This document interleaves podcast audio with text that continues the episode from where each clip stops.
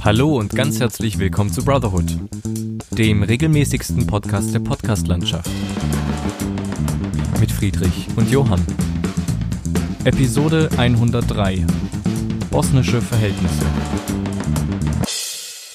Ja, ein ganz herzliches Willkommen hier mal wieder zu einer weiteren Folge vom Brotherhood Podcast. Ähm, ich bin mal wieder hier als erstes zu hören. Äh, Grund dafür ist, dass Johann nach wie vor immer noch in Bosnien, genau gesagt in Bihać, ähm, sich befindet im Flüchtlingscamp Lipa und ähm, ja, da hatten wir schon letzte Woche eine Folge dazu gemacht. Wer das noch nicht gehört hat, kann das gerne nachholen. Es gibt nämlich einige Neuerungen beziehungsweise einige Dinge, die dort vorgefallen sind. Äh, Johann ist quasi aktuell in Bosnien-Herzegowina in Bihać und ja, verfolgt dazu ein bisschen die Geschehnisse im abgebrannten Lager Lipa. Der aktuelle Stand ist, dass ähm, ja, es viele Menschen gibt, die in Schnee und Kälte, unter anderem im Wald, versuchen zu überleben. Denn ähm, ja, der Winter ist da und es gibt massive Minusgrade. Und viele Menschen sind aus dem eigentlichen Lager in Lipa in die Wälder geflohen, um sich selber Unterkünfte zu bauen, die aber nichts mit Unterkünften in dem Sinne zu tun haben, weil überall Kälte reinkommt, Feuchtigkeit reinkommt und die Menschen auch nichts wirklich haben an Schlafsäcken, ordentlicher warmer Kleidung oder Schuhen. Inzwischen hat das Militär ein paar beheizte Zelte errichtet. Diese reichen allerdings längst nicht für alle. Deswegen leben viele Menschen draußen und ähm, versuchen nicht zu erfrieren. Es fehlt halt wirklich an allem. Zum Warmhalten werden auch Feuer gemacht, unter anderem auch aus allen möglichen Sachen, also Holz, aber auch aus Müll oder Plastik, was natürlich auch für gefährliche Dämpfe sorgt.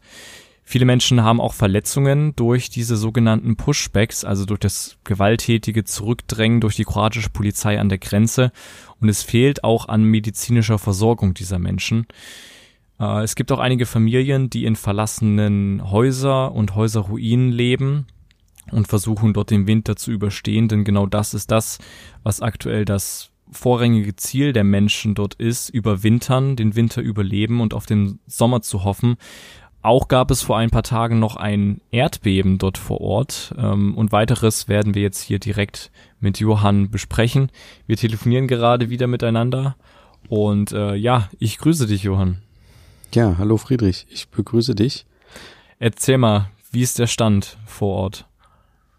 Ja, der Stand, ähm, der letzte Stand, den wir hatten, als wir uns das letzte Mal länger gesprochen hatten, war ja der, dass es ähm, relativ ähm, relativ schlammig war mhm. ähm, oben bei Lipa und ähm, dann fing es tatsächlich auch an zu schneien, währenddem wir die Folge aufgenommen haben. Ja. Und diese Schlammwüste, die quasi vorher am Camp war oder im Camp um das Camp drumherum, äh, die gibt's jetzt nicht mehr. Das ist jetzt äh, mehr eine Schneewüste geworden. Mhm. Also ist relativ viel Schnee gefallen und ähm, ist auch liegen geblieben und es ist relativ kalt geworden. Ähm, das letzte Mal gestern Abend, ähm, als ich dort mit den Kollegen war, waren es, ähm, glaube ich, so minus fünf, sechs Grad. Mhm. Und ähm, es wird jetzt auch in den nächsten Tagen noch weiter kälter.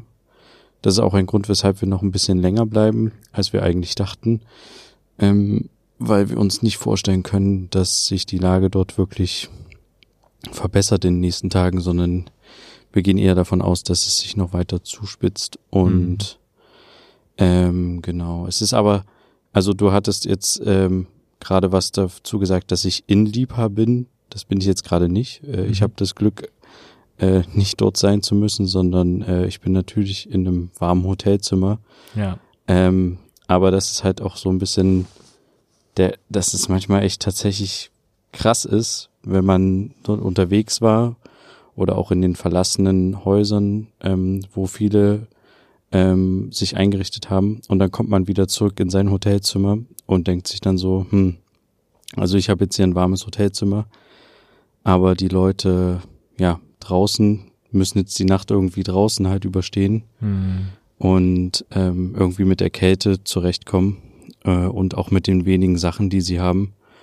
Und das ist immer irgendwie, ja, es ist halt schon man verdrängt das so ein bisschen, aber ja, manchmal denkt man schon so, hm, wenige Meter von meinem Hotel entfernt äh, ist die erste Ruine, wo Leute ähm, sich eingerichtet haben mhm. und die Nächte verbringen. Und ja, ich habe jetzt halt das Privileg, ähm, Europäer zu sein und äh, nicht in dieser Situation zu sein wie die. Naja. Aber ähm, wie ist ähm, das allgemein, also wenn ihr vor Ort seid und das äh, Leid seht, habt, habt ihr oder hast du vielleicht auch dann manchmal das Bedürfnis, irgendwas mit anzupacken oder irgendwie zu helfen? Weil also eigentlich ist ja eure Aufgabe als Presse wirklich die ganze Zeit nur begleitend alles mit aufzunehmen, was passiert und so. Aber fühlt man sich da auch nicht so ein bisschen schlecht? Ja, tatsächlich. Also es gibt tatsächlich immer mal so kleine Situationen, wo man sich so denkt, äh, also das müsste jetzt irgendwie nicht sein. Man könnte jetzt das Problem der Person, also nicht das gesamte Problem, aber zumindest ein Stück weit irgendwie unterstützen. Mhm. Ähm, und manchmal machen wir das tatsächlich dann auch. Also es ist mhm. jetzt nicht so, dass wir ähm, Leuten irgendwie helfen bei illegalen Handlungen oder sowas, also bei diesen Grenzübertritten, die sie versuchen. Mhm. Ähm, das machen wir natürlich nicht, solche Sachen. Und äh, wir haben jetzt auch im Gegensatz ähm, zu unserem eigentlichen Vorhaben auch mal so einen Pushback versuchen zu filmen okay. ähm, und so einen illegalen Grenzübertritt quasi irgendwie mit zu begleiten oder dann halt zu sehen, wie die Kroaten darauf reagieren. Ähm, das haben wir jetzt tatsächlich noch nicht versucht. Also wir haben uns noch nicht im Wald an der Grenze auf die Lauer gelegt. Ähm, ähm, aber es ist manchmal tatsächlich so, dass man, also zum Beispiel neulich ähm, war ich mit meinem Kollegen nochmal unterwegs und wir haben uns, ähm, wir wollten uns in das Lager reinschleichen mhm. nachts. Das haben wir dann tatsächlich auch gemacht. Also es ist ja verboten für Pressemitarbeiter in das ähm, abgebrannte Liebhaarlager reinzugehen. Warum? Also gibt es da irgendeine offizielle Begründung? Hm, naja, das ist halt ist schwierig. Also es ist halt ein, ist halt ein Objekt, was unter Polizeibewachung steht und mhm. deswegen ähm, brauchst du eine Genehmigung. Mhm, und okay. ähm, immer, wenn wir jetzt äh, die letzten Tage versucht haben, zum Lager zu fahren, also es gibt da so eine Feldstraße, die dahin führt, die kann man auch lang fahren noch mit dem Auto. Mhm. Ähm, aber sobald man ähm, am Lager ist und man möchte halt quasi am Lager entlang gehen oder sowas, wird man von der Polizei gleich aufgehalten.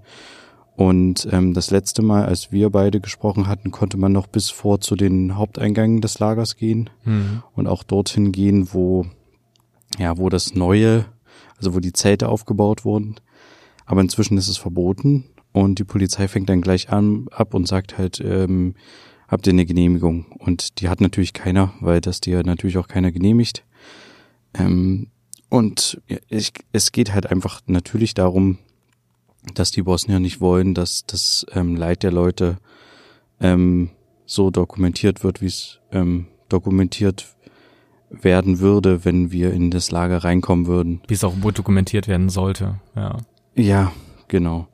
Aber es hindert uns natürlich trotzdem nicht davon, äh, Mitte und Wege zu finden, Aufnahmen aus dem Lager zu bekommen. Hm. Also es gibt ja die Möglichkeit, ähm, viele von den äh, Geflüchteten haben ja auch Handys. Hm. Das heißt, man kann die einfach fragen, wenn man sie auf dem Weg trifft, hey, könnt ihr ein paar Aufnahmen machen und die uns per WhatsApp schicken oder ähm, Facebook-Account oder sowas. Und hm. ähm, das ist natürlich auch in deren Interesse, das zu machen ähm, und äh, uns ähm, in irgendeiner Form zugänglich zu machen, äh, weil die ja auch äh, eine Verbesserung ihrer Situation möchten. Aber um ja. auf die Ausgangs auf die Ausgangsfrage nochmal zurückzukommen, äh, wir hatten also unser Auto abgeparkt ähm, und wollten, haben uns auf eine Schneewanderung vorbereitet, um ähm, unerkannt an den Polizeiwachen vorbeizukommen. Mhm. Und da kamen uns dann auch zwei, ähm, zwei Flüchtlinge entgegen. Und äh, wir sind dann mit denen ins Gespräch gekommen und die hatten irgendwie ihre Gruppe von Leuten verloren. Und ich hatte halt irgendwie kurz vorher noch irgendwie einen, keine Ahnung, mir einen Energy-Riegel eingesteckt und ähm, ein bisschen Schokolade gegessen, weil ich jetzt dachte, okay, wir sind jetzt ein paar Kilometer zu Fuß unterwegs und ähm, es wird auch ja anstrengend durch den Schnee zu laufen bei der Kälte. Ja. Deswegen hatte ich mir noch mal so einen Energieschub gegeben. Ähm, und währenddem wir mit denen sprachen, dachte ich mir so, ey, ich habe hier im Auto einen Haufen Kekse rumliegen und ähm, Riegel und was weiß ich. und ähm, habe dann einfach ähm, kurzerhand den ähm, einen dann eine Packung Kekse gegeben, die mhm. ich im Auto hatte. Mhm. Und ähm, der wollte das nicht annehmen und hat halt gesagt, nee, will er nicht. Und ich so, nee, alles gut. Ähm, ich brauche das jetzt gerade nicht. Und es ist ja auch für mich ein leichtes, sich eine Packung ähm, äh, Doppelkekse zu kaufen. Ja. Also was kostet uns das, ne? Also mhm. es ist halt, gerade hier ist es nochmal auch günstiger alles. Ja, und genau so eine, ähm, solche Situationen gibt's immer wieder, dass man halt sich irgendwie denkt, hm, ich könnte denen jetzt helfen oder ich bin in einer anderen Situation oder in einer privilegierten Situation. Zum Beispiel auch, wenn wir diesen Weg immer entlangfahren mit dem Auto, ähm, da kommen uns immer Flüchtlinge entgegen und wir sitzen halt in unserem warmen Auto und ähm, fahren an den Leuten vorbei, die da draußen mit Turnschuhen rumlaufen und ihrem Gepäck und du denkst dir so, naja, eigentlich hätte ich jetzt auch noch einen Platz im Auto frei oder zwei. Man könnte jetzt zwei einstecken und die zwei Kilometer Richtung Camp äh, mitnehmen, damit mhm. sie schneller wieder in, ihr, in ihrer Behausung sind. Aber ähm, das, also das sind halt Sachen, da muss man sich dann natürlich auch bremsen, das nicht zu machen. Weil ähm, dadurch ist das Leid der Leute jetzt nicht wirklich äh, gelindert. Ähm, und ähm, du, wir sind ja jetzt auch nicht dafür da, irgendwie ein Shuttle-Service zu sein für die ja. Leute. Und es ist halt auch ein großes Problem, glaube ich, wenn man das zu, ja, wenn man das zu viel macht, äh, ja, oder nee, anders gesagt, ähm, du hilfst damit halt einer Person und das ist vielleicht auch gut für dich, für dein Gefühl, aber es besteht natürlich auch die Gefahr, dass du halt dann, dass es halt auch irgendwie Neid unter den anderen halt irgendwie in irgendeiner Form halt hervorruft. Mhm. Und das ist ja auch ein Grund, weshalb, ähm, ja, ich hatte das, glaube ich, in der letzten Folge schon mal angesprochen, nicht alle Hilfsorganisationen hier wirklich ähm, wo denen erlaubt wird zu helfen, weil ähm, keiner will, dass äh, hier eine Hilfsorganisation ankommt mit irgendwie 30 Pullovern und 30 Schuhen mhm. und dann verteilen die die und dann gibt's irgendwie eine Schlägerei um die Sachen, weißt mhm. du, weil es halt nicht für alle reicht. Und ähm, deswegen ist es ähm, ja, ist es halt auch so, dass es viele, also es ist nicht allen erlaubt, hier zu helfen, was ähm, was ich jetzt nicht damit gutheißen will, aber was aus dem Grund, ähm, dass es, dass es, ja, dass es irgendwie koordiniert werden muss, die Hilfe, ähm, nachvollziehbar ist, zumindest so weit, aber es ist ähm, trotzdem so, dass ja einige Hilfsorganisationen unterwegs sind, die dann einfach illegal helfen. Also das mhm. heißt, äh, und das, und das ist auch ganz gut so, dass das so ist, also jetzt aus ähm, der humanitären Sicht, weil, wie du schon beschrieben hast, es gibt ja nicht nur dieses Lager, der Fokus ist ja sehr auf diesem Lager Lipa, was abgebrannt ist, ähm, sondern viele haben halt auch einfach gesagt, ähm, ich gehe einfach aus dem Lager raus und bewege mich halt ähm, in den umliegenden Wäldern oder in den Abrisshäusern, die hier in der Gegend sind und habe halt einfach die Möglichkeit, ähm, selbstbestimmter zu leben, ähm, bin nicht unter einer Polizeikontrolle ähm, und ja, äh, zum Beispiel auch, ja, habe einfach ein ein, habe auch einfach einen Temperaturunterschied, weil du bist ja dort auch auf einem 600 Meter höher etwa als ähm, hier in der Innenstadt. Mhm. Ähm, das heißt, die Leute, die, also wenn wir hier in der in der Stadt rausgehen und es schneit, schneit es dort oben auf dem Berg ähm, noch mal zweimal mehr mhm. oder ähm, die Temperaturen sind halt auch drei vier Grad kälter als hier. Und diesen Leuten können halt diese Hilfsorganisationen ganz gut helfen, äh, wenn sie punktuell diese Punkte anfahren, ähm, die bekannten Abrisshäuser und äh, sogenannten Squats und dort halt quasi Kleidung, Schlafsäcke vorbeibringen oder halt auch Essensspenden verteilen. Mhm. Und ähm, das ist äh, eine ganz gute Sache, die ganz gut funktioniert. Aber diesen ähm, der großen Anzahl an Menschen im Camp oder sowas ähm, helfen diese Hilfsorganisationen jetzt nicht wirklich, also nicht offiziell. Hm. Ähm, und es ist aber interessant, wir haben jetzt in den letzten Tagen auch ähm, äh, eine Hilfsorganisation begleitet und auch viele andere Hilfsorganisationen unterwegs mal irgendwie getroffen, teilweise auch bei solchen Aktionen ähm, gesehen, dass sie halt quasi illegal geholfen haben, mhm. ähm, was halt eigentlich auch wieder irgendwie ein bisschen, also es ist schon irgendwie krank, dass das halt quasi ähm, illegal ist, den Leuten da zu helfen. Also dass die Hilfsorganisation aufpassen muss, dass sie nicht erwischt wird oder zu großes Aufsehen erregt, Wenn dass sie nicht die Menschen Polizei hilft, irgendwie die vorbeikommt. Mhm. Genau. Ähm, das ist schon irgendwie ein bisschen krass. Und ja, wir hatten ähm, eine Hilfsorganisation, die, von der hatte ich glaube ich schon mal berichtet, SOS Biatch. Ja. Das ist die Hilfsorganisation, die hier vor Ort, die örtlich angesiedelt ist und ähm, denen erlaubt ist zu helfen.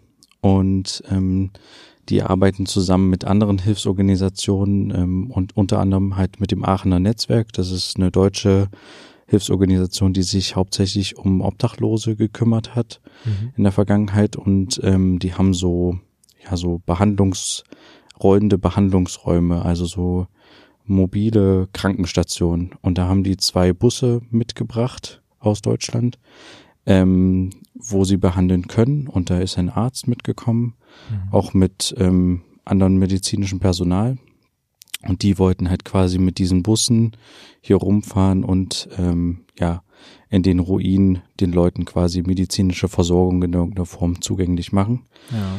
Ähm, und die können natürlich nicht jetzt irgendwie, ja, Wunder vollbringen, aber zumindest äh, Schmerzen lindern, ähm, Krätze behandeln, ja, oder halt auch äh, Wunden versorgen.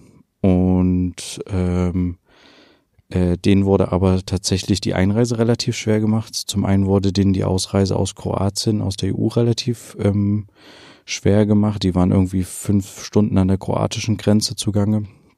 Und dann nochmal am nächsten Tag an der bosnischen Grenze ähm, hatten sie nochmal irgendwie fünf, sechs Stunden äh, Aufenthalt. Das Problem, was war, sie hatten eine Liste, eine relativ genaue Liste gemacht von Sachen, die quasi in den Krankenmobilen auch sind Mhm. für die für den Zoll und auf den äh, auf der Liste stand halt auch irgendwie halt was ja relativ logisch ist, wenn man so ein Krankenmobil hat, Desinfektionsmittel mit drauf. Mhm. Und ähm, das ist halt verboten einzuführen, Desinfektionsmittel. Und deswegen hat halt quasi der Zoll da irgendwie ein großes Aufsehen gemacht darum. Ich weiß gar nicht, wie sie es am Ende geklärt haben. Auf jeden Fall durften sie dann nach, ähm, wie gesagt, mehreren Stunden diskutieren und prüfen von Behörden, durften sie quasi die Fahrzeuge hier einführen nach Bosnien. Mhm. Das heißt, die Fahrzeuge sind äh, da, aber ähm, ja, sie durften nicht anfangen zu helfen, weil der Arzt noch äh, nachweisen muss, äh, dass er Arzt ist und behandeln darf, praktizieren darf. Und ähm, ja, deswegen durfte er jetzt nicht wirklich helfen.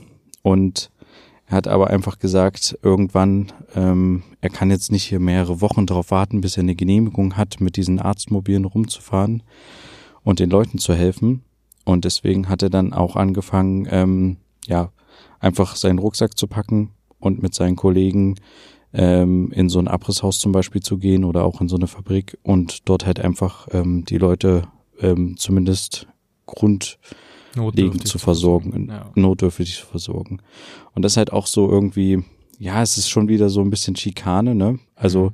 es gäbe die Möglichkeit, es ist ähnlich, ähnlich wie mit dem Flüchtlingslager, äh, was quasi hier in der Stadt ist, was auch relativ schnell umfunktioniert werden könnte und was relativ schnell auch ähm, einsatzbereit wäre, was auch von der IOM betrieben werden könnte und äh, was die IOM gemietet hat, die Räumlichkeiten, wo Container sind, was winterfest ist, was beheizt ist, aber wo halt einfach ähm, die Bevölkerung oder auch die Verwaltung hier vor Ort nicht möchte, dass die Flüchtlinge reinkommen.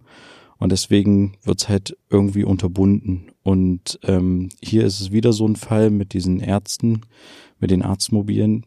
Die könnten einiges an Leid den Leuten ja abnehmen oder ich sag mal lindern. Aber es werden halt einfach bürokratische Steine in den Weg gelegt. Ähm, die müssen jetzt halt einfach lange da auf diese Genehmigung warten, dass sie mit diesen Mobilen rumfahren dürfen. Und ähm, ja, das zwingt halt auch manchmal dann so Hilfsorganisationen zu sagen, okay, oder halt in dem Fall den Arzt ähm, zu sagen, naja, dann mache ich das jetzt halt illegal. Ich darf das jetzt eigentlich nicht. Aber er beruft sich halt darauf, er ist halt Arzt und ähm, sein Berufsstand sagt halt auch, er ist dazu da, den Menschen zu helfen. Und darauf beruft er sich halt und sagt halt, ja, ähm, das ist halt mein Ethos und ich helfe den Leuten, egal in welcher Situation oder welche bürokratischen Hürden es jetzt noch gibt. Ähm, die Leute sind halt in Not, deswegen muss ich helfen. So. Ja. Ähm, ja.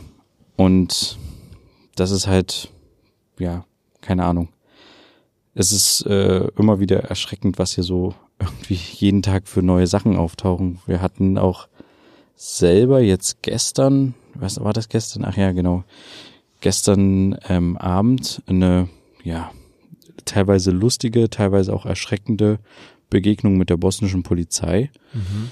Ähm, wir sind nämlich nochmal ähm, zum Lager gefahren äh, nach Lipa und wollten ein paar Aufnahmen machen, weil wir halt irgendwie, wir hatten uns ja einmal, hatte ich ja schon gerade beschrieben, äh, nachts reingeschlichen und da haben wir aber nicht so viel, also wir haben zwar drinnen in dem in dem eh abgebrannten Lager gefilmt, was quasi neben den aufgebauten Zelten ist, wo auch noch viele sich eingerichtet haben in den Ruinen Ja. und teilweise wirklich sehr gut eingerichtet haben, muss man mal sagen. Mhm. Ähm, da haben wir ähm, ein bisschen gefilmt und wollten aber noch mal von außen gestern Abend ein paar Aufnahmen machen von den neuen Zelten und wollten uns die Situation der, dieser Zelte angucken, wussten aber, dass wir nicht direkt bis zu den Zelten ähm, vorkommen können Mhm. oder direkt vorfahren können mit dem Auto und haben deswegen einen Weg ähm, äh, von hinten an das Lager versucht zu finden durch den Wald und haben dann das Auto wieder abgestellt und sind halt ähm, bis vor zu den Zelten gelaufen.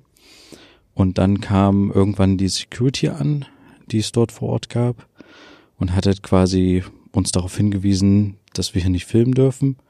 Und wir haben halt gesagt, naja, wir sind ja hier aber auf einer Straße und wir sind jetzt nicht im Lager drinne. Und dann haben die gesagt, ja, okay, ihr müsst hier auf der Seite der Straße bleiben und dürft nicht hier rübergehen. Und dann haben wir gesagt, alles klar, wir bleiben hier und alles cool. Und ähm, also wir haben das auch nicht versteckt gefilmt. Wir haben uns da mit Stativ hingestellt und Kamera und so. Das war waren relativ gut zu sehen. Alles Ja. gut.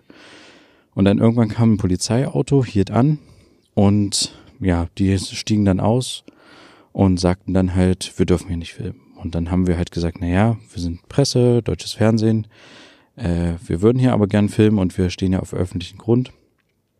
Und ja, dann fingen die aber an zu diskutieren und meinten halt, nee, wir dürfen das nicht. Und wir haben dann zurückdiskutiert und es ging dann hin und her und Ist es irgendwann haben sie gesagt, Englisch oder habt ihr jemanden dabei?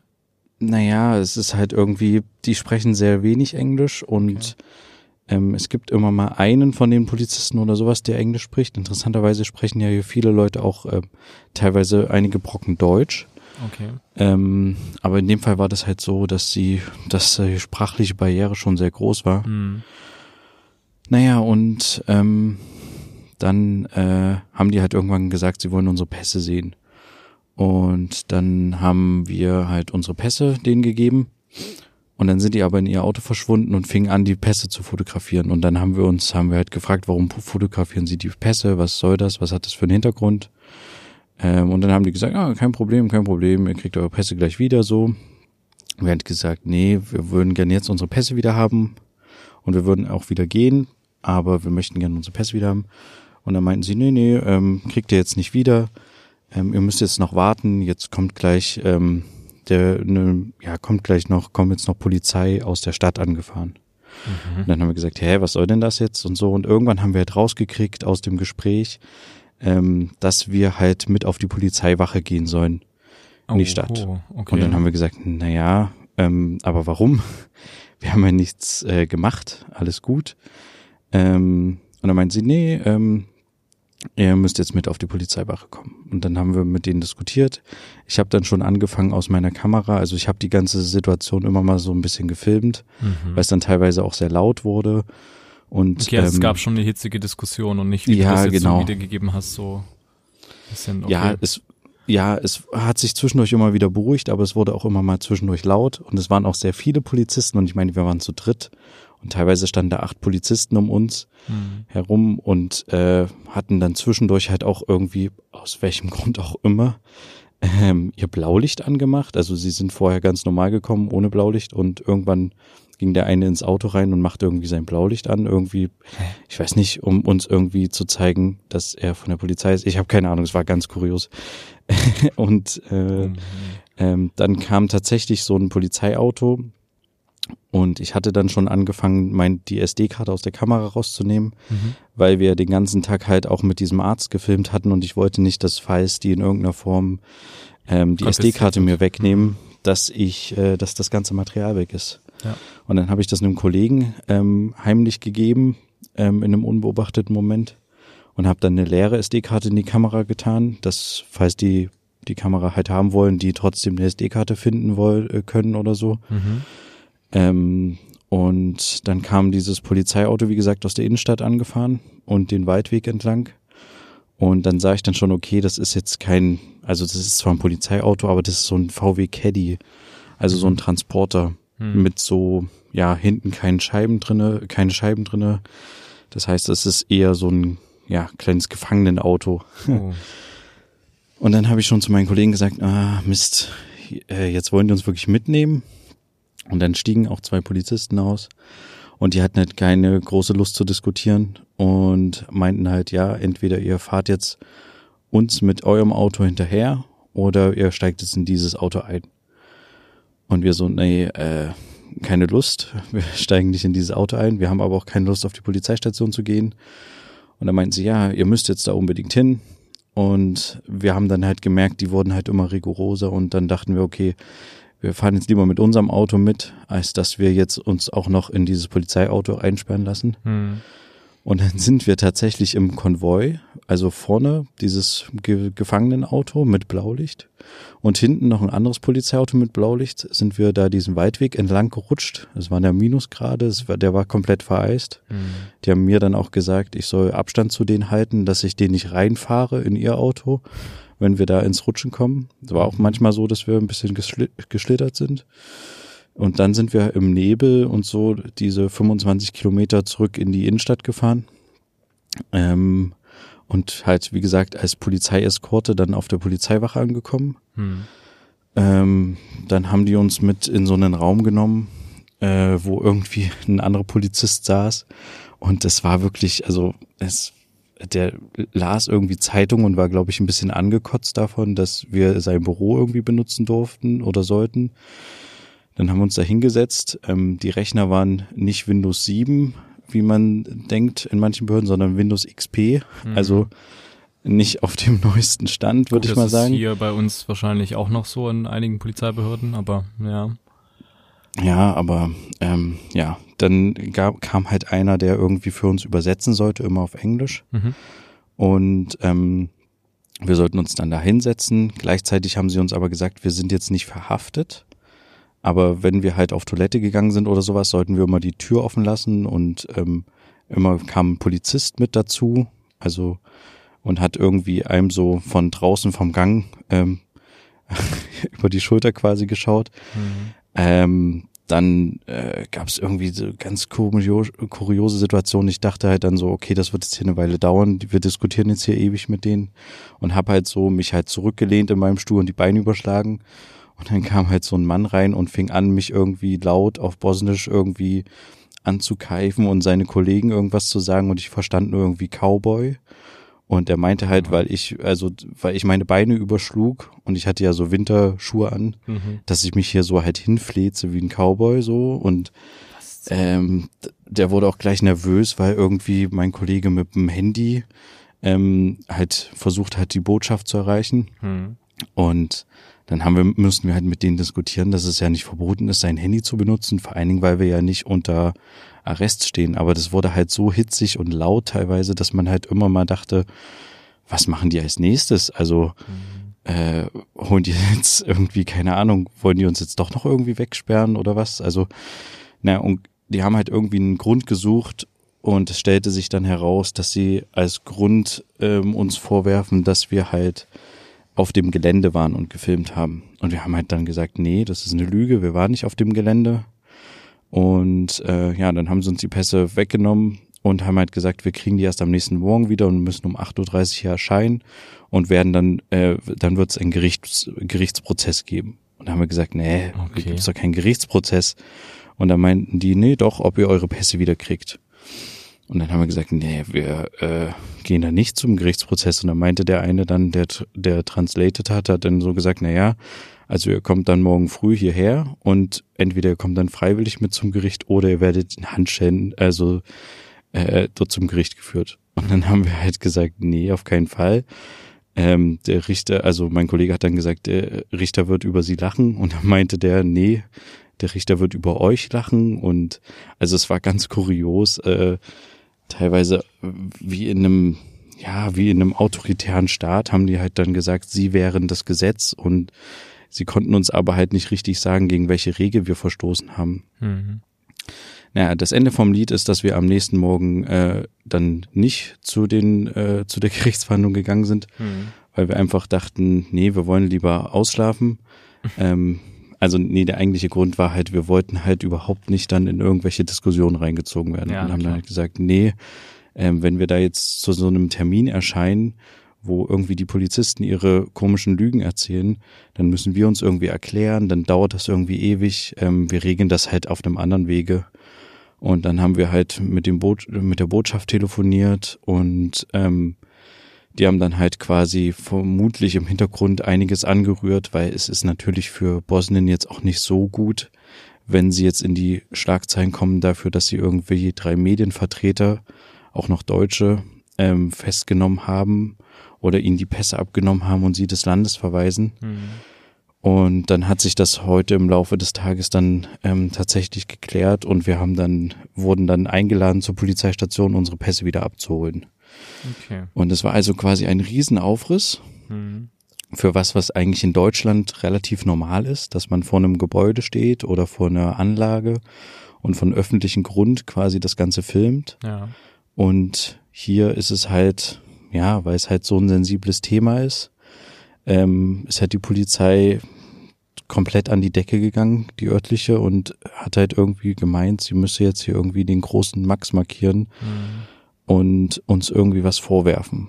Was aber natürlich nicht funktioniert hat, weil wir ja nichts Schlimmes gemacht haben. Ja. Dass wir jetzt den Tag davor ähm, illegal im Camp waren, ähm, haben wir denen jetzt natürlich nicht erzählt. Mhm ähm, beziehungsweise dass wir halt auch teilweise, wir sind auch teilweise hier mit der Drohne geflogen, mhm. ähm, was natürlich auch zu großen Aufregungen geführt haben. Das haben wir dann während des Drohnenflugs gesehen, dass die dann tatsächlich im gesamten Lager, weil wir das abends auch gemacht haben, im gesamten Lager das Licht halt ausgestellt haben, dann, weil die halt die Drohne bemerkt haben. Mhm. Bedeutet natürlich aber auch im Umkehrschluss, äh, dass die dann immer für den Moment haben die halt ähm, den Strom abgedreht, den sie dort haben, ähm, haben dann aber natürlich auch diese beheizten Zelte, wo die Flüchtlinge untergebracht ist, denen den Strom abgestellt. Mhm. Das heißt, die Heizlüfter liefen dann natürlich auch nicht mehr. Mhm.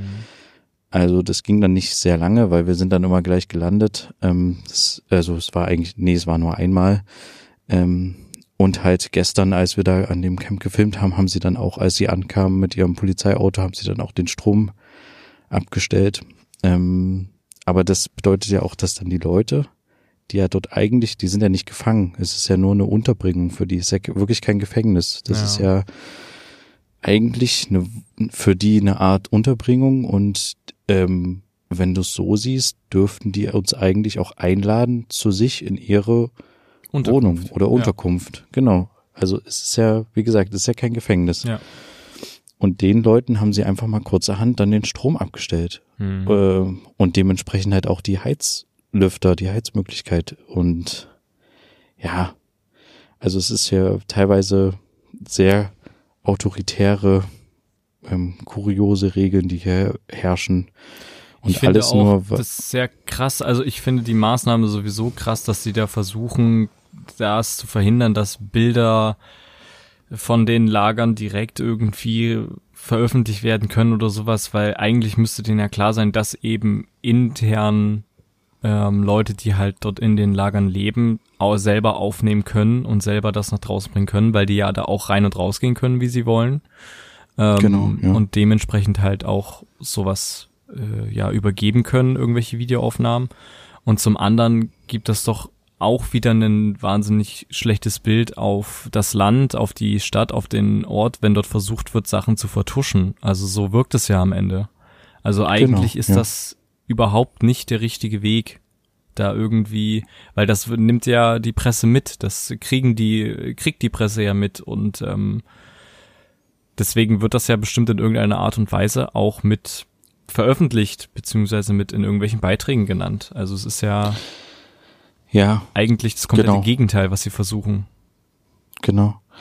Also, dass die Presse an ihrer Arbeit gehindert wird, das haben jetzt schon einige mitbekommen. Hm. Da sind wir jetzt nicht die einzigen. Ja.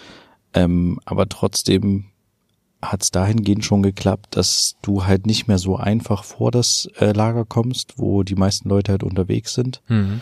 Und du kannst halt nicht wirklich gut, gerade bei diesen Zelten, die die neu aufgestellt haben, du, wir können ja jetzt nicht wirklich ähm, reingucken und ähm, mit den Leuten sprechen, wie es jetzt dort ist in den Zelten oder das halt selber erleben. Ja. Wir waren, als die die frisch aufgebaut haben, haben wir uns ähm, mal äh, den Moment einer Essensausgabe genutzt und sind dort mal mit einem Handy reingegangen und haben mhm. da mal kurz gefilmt.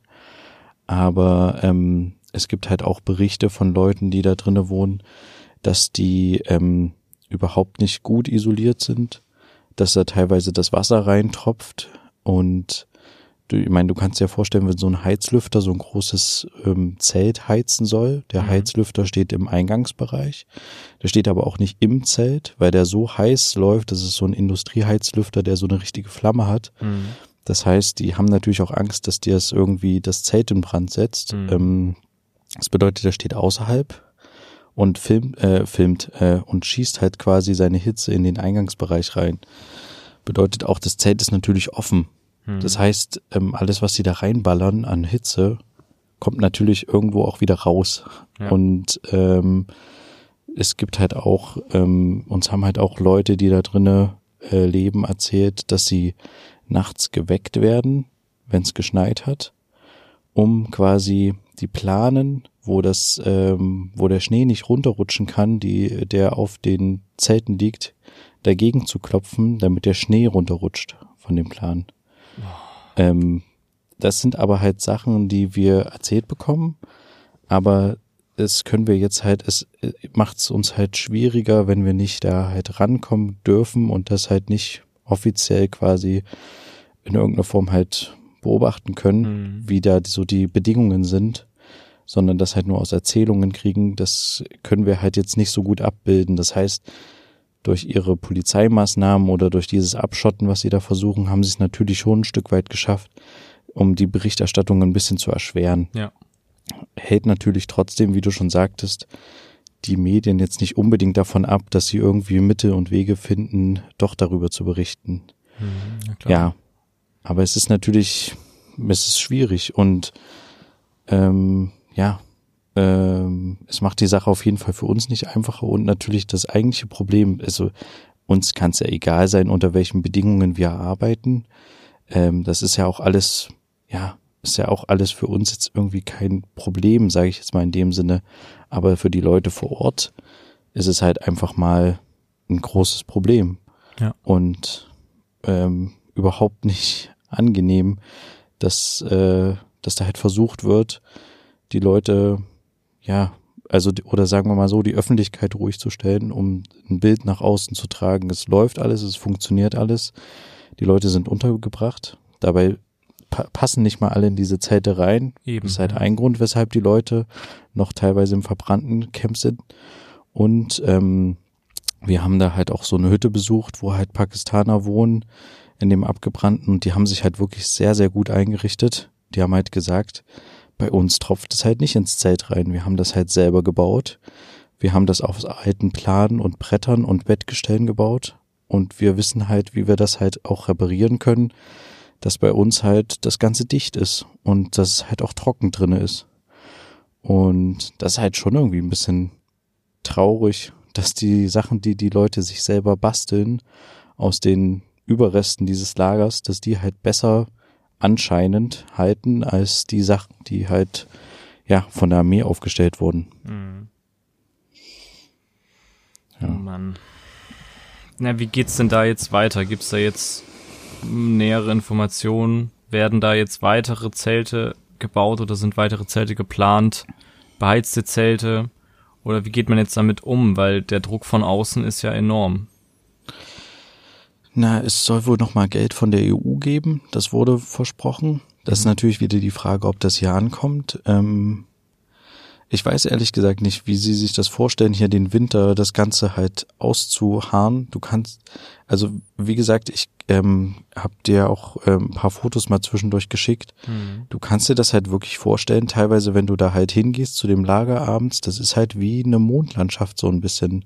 Mhm. Ähm, es ist alles verschneit, es ist alles eisig, der Wind pfeift dort, es ist halt, als würdest du halt irgendwie auf einem, also teilweise dachte ich so, das ist wie, wenn du irgendwo langkommst und mitten in der dunklen Antarktis irgendwo siehst du auf einmal ein Licht oder ein Lichtermeer, kommst halt näher und siehst wie so Expeditionszelte, die da halt stehen. Mhm. Und äh, das ist halt eigentlich so eine unwirkliche Welt und ich weiß nicht, wie die das halt noch den ganzen Januar ähm, durchhalten wollen. Und jetzt werden, wie gesagt, halt die Temperaturen auch nochmal kälter Richtung Wochenende. Samstag sollen es angeblich minus 14 Grad werden.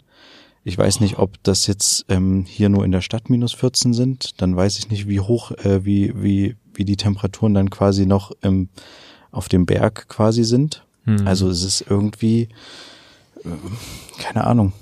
Ähm, vielleicht muss das Leid halt noch irgendwie potenziert werden um ein Vielfaches, damit halt irgendwie auch die Leute hier vor Ort sagen, okay, das geht jetzt nicht. Wir müssen die zum Beispiel in das, in das Camp bringen, was es ja hier schon in der Innenstadt gab in Bihać, wo man halt einfach sagt, okay, die Leute kommen hier halt einfach unter für den Winter und haben halt eine Möglichkeit hier zu überleben in dem Lager. Mhm. Aber da gibt's halt so viel Widerstand dagegen ähm, und auch irgendwie Kompetenzen, Kompetenzgerangel, dass, ja, dass es halt fraglich ist, ob das stattfindet. Vielleicht müssen tatsächlich erst Leute irgendwie ähm, sterben, dass, äh, dass das irgendwie mal stattfindet. Ich habe keine Ahnung. Ähm, andererseits, also was auf jeden Fall weitergeht, ist der Überlebenskampf der Leute, die hier vor Ort sind. Mhm. Also ähm, die Hilfsorganisationen sind, wie gesagt, sehr aktiv. Die Hilfe kommt auch ähm, teilweise gut an bei den Leuten. Ähm, die Leute freuen sich halt auch tatsächlich ähm, und fühlen sich halt auch gewertschätzt. Ähm, also Schlafsäcke, Isomatten, ähm, Sachen zum Backen, Nahrungsmittel, Schuhe, Kleidung, ähm, alles sowas kommt halt auch tatsächlich ähm, bei den Leuten an. Und ja, es ist aber irgendwie ein bisschen traurig, dass es halt alles von Hilfsorganisationen ausgeht und dass es halt teilweise auch durch diese illegalen Aktionen, die die Hilfsorganisationen starten, halt auch irgendwie zustande kommt und nicht halt von offizieller Seite oder von der EU, wofür die EU ja eigentlich halt auch Gelder bereitgestellt hat. Hm. Und der Überlebenskampf dieser Hilfsorganisation geht weiter ähm, und der Überlebenskampf der Menschen geht weiter und ähm, ich glaube auch die Leute werden den Überlebenskampf in irgendeiner Form gewinnen, weil sie sind halt auch einfach sehr, sehr, sehr erfindungsreich und ähm, ja, und halt haben halt auch den unbedingten Willen, äh, ja, das weiter, das weiter durchzuziehen. Und ähm, ja, einige haben das Lager Lipa aufgegeben und der Fokus eigentlich ähm, ist nicht mehr so stark auf dem Lager Lipa, sondern ist halt auch tatsächlich mehr ins ähm, in die umliegenden Squads quasi jetzt mhm. gegangen. Ähm, und da wird halt auch tatsächlich versucht ähm, zu überleben. Andererseits weißt du halt auch tatsächlich nicht, was der Winter dann oder was der tauende Schnee dann quasi für Überreste ähm, von diesem Überlebenskampf halt freilegt. Und du weißt ja nicht, was jetzt inzwischen alles passiert ist ähm, in diesen ganzen äh, Squads und ja. oder es gibt dann vermutlich auch Leute, ähm, die es halt vielleicht nicht geschafft haben. Keine Ahnung. Also mhm. das wird sich dann einfach in den nächsten Wochen zeigen und Monaten. Aber es ist halt immer noch total traurig, dass, ähm, dass es eigentlich wäre es relativ einfach, den Leuten zu helfen. Man könnte einfach hier dieses Lager aufmachen in der Innenstadt und ähm, hier gibt's eine große Anzahl an Containern, die dort stehen in der Halle und ähm, ein Großteil der Leute wäre untergebracht. Wir reden ja jetzt hier nicht über Millionen von Leuten, sondern wir reden über ein paar tausend Leute. Und es wäre überhaupt kein Problem, die hier unterzubringen über den Winter. Ja, und das passiert aber einfach nicht. Wahnsinn. Aber ich würde sagen, einfach um die Stimmung vielleicht wieder ein Stück weit ähm, zu heben, kommen wir doch einfach zu unseren dieswöchigen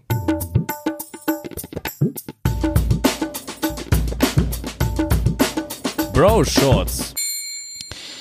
Ja, letzte Woche haben wir es natürlich äh, leider ausfallen lassen. Hm. Ich hatte auch, um ehrlich äh, zugestehen, keine Zeit äh, mir was ähm, zu überlegen, weil ich auch gar nicht den Kopf dafür hatte.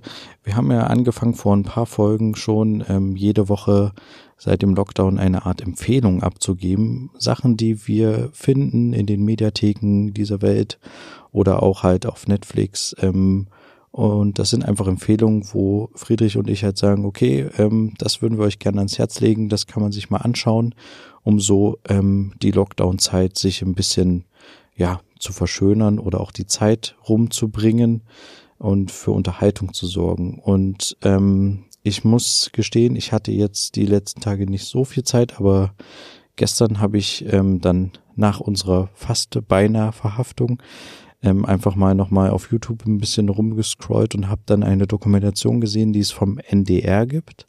Und ähm, habe ich mir dann angeschaut und zwar über ähm, über YouTuber, über die Real Life Guys. Ich weiß nicht, du kennst die, Friedrich? Ja, ja. Das ist ähm, eine Gruppe, also ein Zwillingspaar hauptsächlich mit vielen Freunden zusammen, ähm, die halt auf YouTube verschiedenste kuriose Sachen bauen. Unter anderem haben die schon ein U-Boot gebaut, ähm, ein funktions äh, funktionstüchtiges U-Boot aus dem Wassertank. Vorher hatten sie ein U-Boot aus zwei Badewannen gebaut. Ja, Zwischendurch haben sie auch mal Badewannen.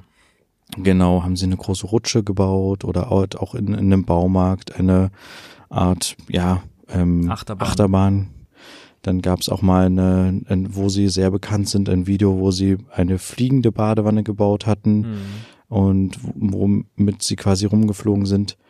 Und ähm, es gibt eine Dokumentation über diese YouTuber auf dem NDR.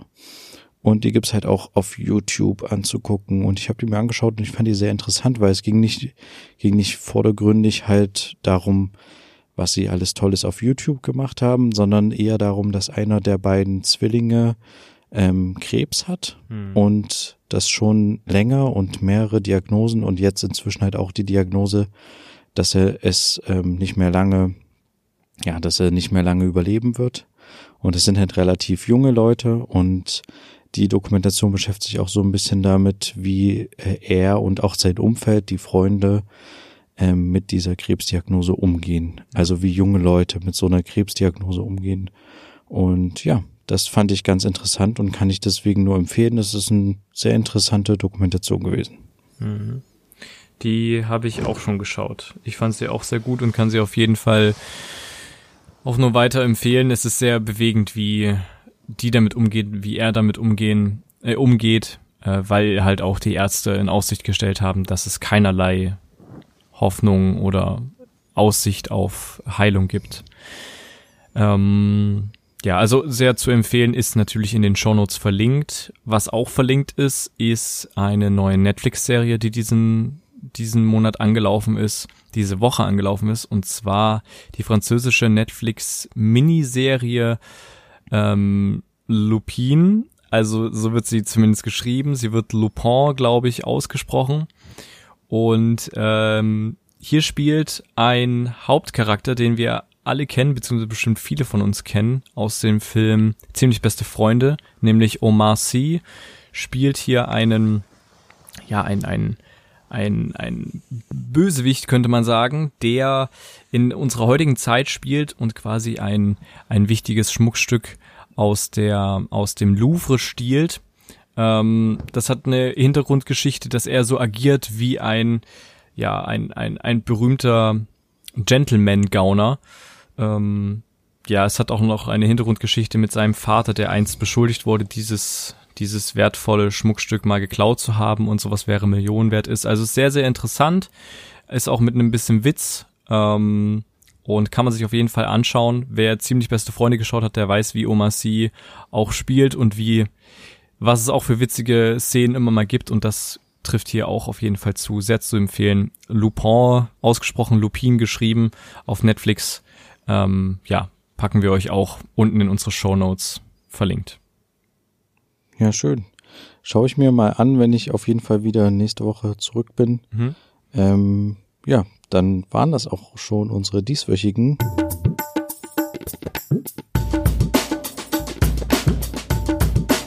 Bro Shorts. Ja, ähm, dieses Thema wird uns natürlich noch weiterhin begleiten. Ja. Ich weiß jetzt nicht, ob das jetzt der richtige Zeitpunkt war, ähm, aber ich dachte einfach mal, ich hau jetzt mal die Bro Shorts für heute rein, weil trotz allem muss es ja weitergehen Hm. und ähm, ja, wir werden schauen, wie es weitergeht. Wir werden bestimmt auch nächste Folge nochmal darüber sprechen. Ja. Ich kann dann bestimmt auch noch, noch mal ein Update äh, dazu geben. Und nach wie vor, wer sich immer noch, wer immer noch mehr darüber wissen will oder einfach auch mal Bilder sehen will, wir haben das auf unserer Webseite verlinkt, brotherhood-podcast.de slash Bosnien. Und dort werden wir jetzt auch ähm, mal so ein paar Seiten mit weiter verlinken, die zu äh, weiteren Informationen oder sogar Hilfsorganisationen führen. Also schaut euch da gerne um, wenn ihr möchtet. Genau. Und weil ich tatsächlich auch schon die Frage bekommen habe, wie kann man die Leute, den Leuten hier helfen und den äh, Hilfe zukommen lassen, was wirklich, was ich zumindest persönlich, also es ist natürlich nur meine persönliche Meinung, aber ähm, was ich hier erlebt habe, was wirklich eine gute Hilfsorganisation ist, die wie gesagt halt auch die Möglichkeit hat, weil sie hier örtlich ansässig sässig ist, den Leuten offiziell zu helfen, ist halt die Hilfsorganisation SOS Bihatch und ähm, da, falls jemand Lust hat, es ist jetzt kein Spendenaufruf oder sowas, aber weil ich halt tatsächlich die Anfrage schon bekommen habe, wie man helfen kann, das ist was, wo ich jetzt sage, aus meiner Perspektive hier vor Ort, das ist eine sinnvolle Organisation, die halt auch tatsächlich, wo die Hilfe halt auch hier vor Ort ankommen würde. Genau. Und ähm, ja, wir werden weiter das beobachten und äh, schauen, wie es hier weitergeht. Ich hoffe einfach mal, dass es ein nicht zu kalter Winter wird, dass es tatsächlich ähm, glimpflich alles abläuft und ähm, dass jetzt auch, wenn die Temperaturen so sehr sinken, vielleicht gibt es ja auch eine Erkenntnis bei den Bosniern hier vor Ort und ähm, es kommt vielleicht noch, äh, wendet sich vielleicht noch alles ein bisschen ins Positivere. Hm. Das ist eigentlich die Hoffnung, die ich noch habe. Genau. Und ich weiß nicht, hast du noch ein paar abschließende Worte? Nee, ich, also ich, ich bin nach wie vor immer noch sprachlos, auch von dem, was du erzählt hast. Ähm, ja, wir, wir werden das, wie gesagt, weiter beobachten und wir hoffen mal, dass es halt alles irgendwie äh, besser verläuft, als wir uns das jetzt gerade irgendwie vorstellen können.